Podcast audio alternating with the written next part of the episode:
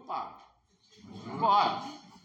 Já que acertamos a intimidade espiritual, você decidiu colocar em, prática alguns princípios, repensar essa intimidade espiritual. Vamos falar um pouquinho da nossa intimidade emocional. Todo mundo aqui tem humor, tem alegria. Eu quero que alguém leia para mim Gênesis 26 e 8. Quem pode dar nome para mim aí? Bem rápido. Rir é muito bom, é muito gostoso. É muito bom rir demais. E dar gargalhada e rir dos outros é melhor ainda? Já riu dos outros? Já? Já riu? Já riu? Não é gostoso? É uma alegria quando alguém faz uma besteira de rir dele, não é? Mas quando você faz também, vai de você.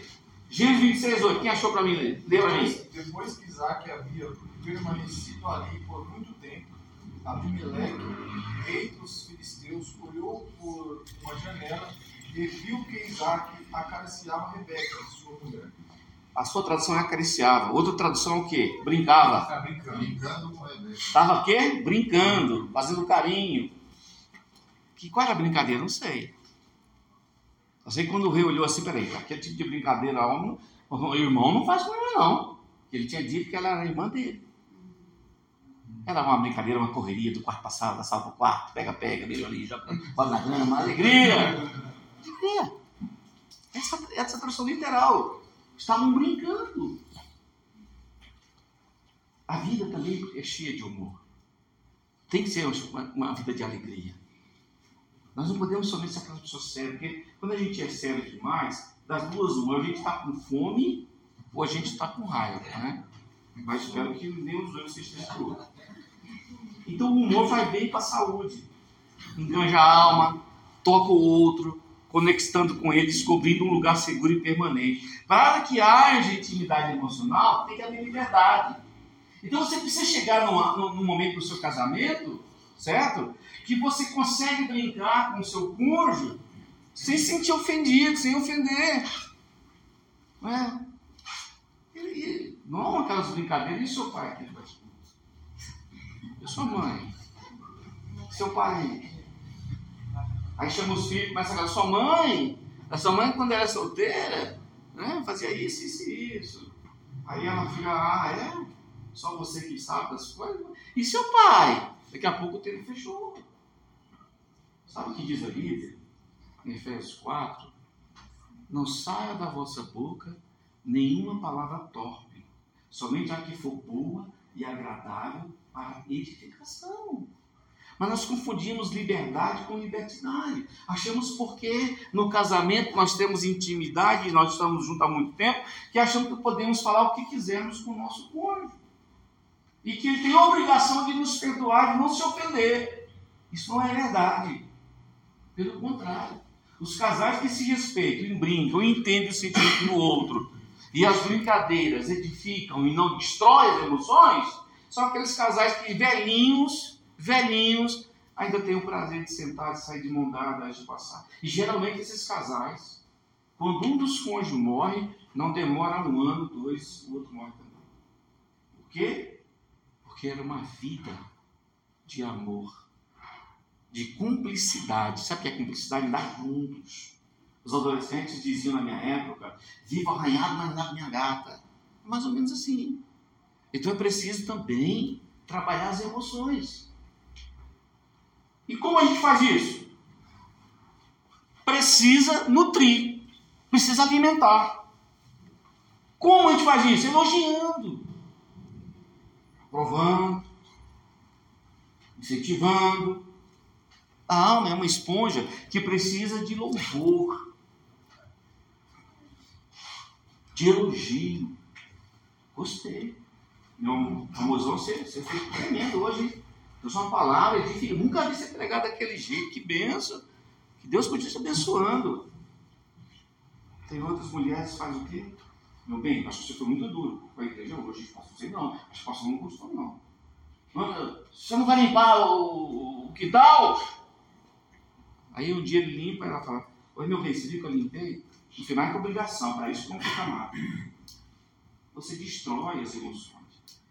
Meu bem, eu fiz um, um, um feijão com, legal hoje para você. Aí você fala assim: hum, Mas eu acho que não faltou o louro. Primeiro, você só lembra do pior. Ah, pastor, mas eu sou verdadeiro. Eu fala a verdade. A Bíblia diz que a verdade edifica, não destrói. Então não adianta você falar a verdade, mas com a intenção de destruir. Essa verdade vira fumaça. Vocês estão entendendo? E a gente precisa tomar essas atitudes. Veja o exemplo do próprio Deus. Lá no céu, digo eu, não a Bíblia, o Senhor levantou, o Senhor Deus levantou aqui do trono, o anjo falou assim: uma minha melhor roupa, celeste. E o anjo deu para o Senhor, por que o Senhor vai trocar de. Porque hoje eu vou no batismo do meu filho. É, Senhor, é. Vou no batismo dele. Então vamos juntos, Senhor, vamos juntos. Diz a Bíblia que Deus desceu, ficou em cima das nuvens, e Jesus lá vem andando caminhando, enquanto João Batista ia começar o ministério dele. João disse: Eu preciso ser batizado por você. E você que vem a mim? Não, João, vou deixar cumprir o negócio divino. Fica quieto, não faz muita coisa não. Senhor, não, João, vamos fazer um negócio. Papai está aí. A hora que João levanta, o jovem Jesus, o que, que aconteceu? Lá no céu, o Deus Pai, que quer que nós imitemos, de sua palavra de elogio para Jesus. Esse é meu filho amado, ele quer ir com prazo, olha para lá, ele quer ir com prazo. O próprio Deus sabe que nós precisamos coisas. Vocês estão entendendo? Por isso, Salomão diz em Provérbios que a palavra dita a seu tempo, quão boa é, mas a palavra dura suscita a ira. Caminhando mais um pouquinho. Ah, pastor, mas o senhor não sabe a minha história. Eu sou um homem duro, uma mulher dura. Eu sofri isso, sofri aquilo outro, eu sofri aquilo outro. É verdade. Eu sei que alguns de vocês estão aqui foram criados por pais, não foram criados com pais que tinham habilidade de elogiar, de colocar você no colo, de orientar, de beijar você. Mas, entretanto, eu quero dizer para você hoje que o seu passado não pode determinar o seu presente, nem o seu futuro. Jesus prometeu vida e vida em abundância. Precisa de ajuda? Procura ajuda. Os médicos existem para a vontade de Deus. Precisa de terapia, vai atrás de terapia. Precisa de psicólogo, vai atrás de psicólogo. O passado que eu fui vir de dor não determina o meu futuro e o meu presente. Só o apóstolo Paulo escreveu em Filipenses 4,13. Tudo posso naquele que me fortalece. Sabe quem é o maior interessado no seu casamento, no sucesso, na sua vida, na sua alegria? É o próprio Deus. O próprio Senhor. Quer falar bem de você, quer atingir outras pessoas com o seu modo de vida. Precisa se conectar com o coração. É fundamental ter intimidade emocional. Para mantê-la, você precisa aprender a externar seus sentimentos aprender a dialogar, aprender a conversar, é? Você precisa respeitar as emoções do seu cônjuge. Sabe aquela história? Quando a gente está com dor no coração e a gente quer chorar, aí quando alguém vem falar para a gente, mas não precisa chorar por isso não. Isso é coisa boa, vai passar. Não dá uma raiva? Sabe por quê? Porque dor não se compara. A dor da mãe que perdeu o filho não se pode comparar com a dor de um desemprego, de uma ofensa. Não, Deus ele entende cada uma das nossas dores. Então você precisa aprender somente a como expressar isso de forma real e valiosa, mas aquele que escuta, aquele que ama, diz: Não, meu amor, nós vamos conseguir, vamos passar, Deus vai nos abençoar, Deus vai estar conosco, vamos buscar o Senhor. Há uma resposta. Aí isso o que isso faz?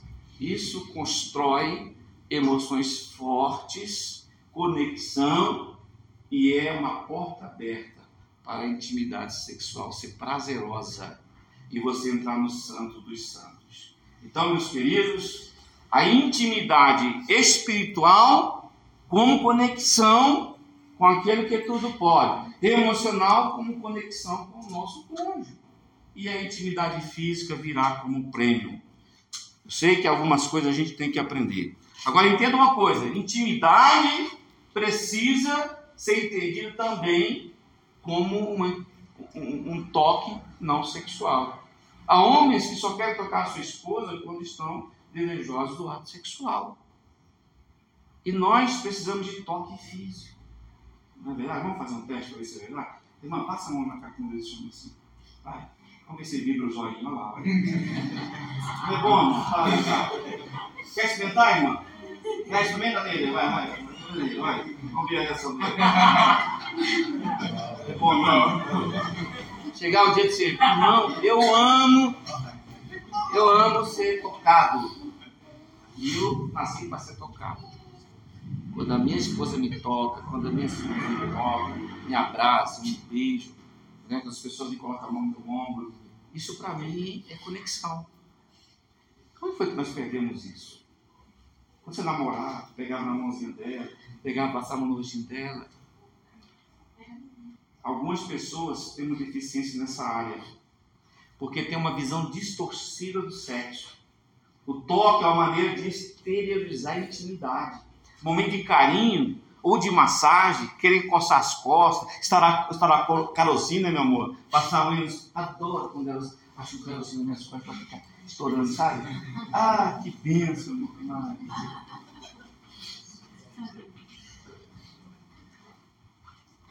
Vamos responder algumas perguntas? Que lugar esse toque físico está no seu relacionamento?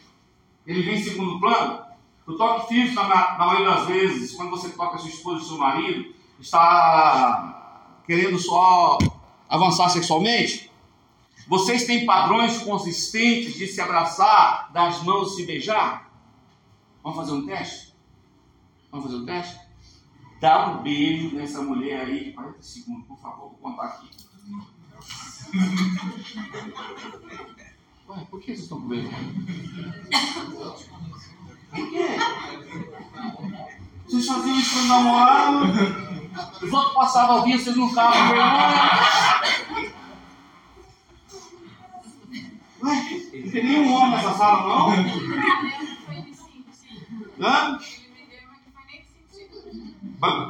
Foi o único que deu. Celebra, irmã. Celebra. A sua intimidade sexual precisa estar fundamentada na intimidade com Deus e na conexão de almas. Almas, estou falando de sentimentos. Sentimentos são expressos por expressões, principalmente o toque não sexual. Eu estou sendo claro? Lembra-te das primeiras obras. Lembra? Do buquê de flores, do sorriso,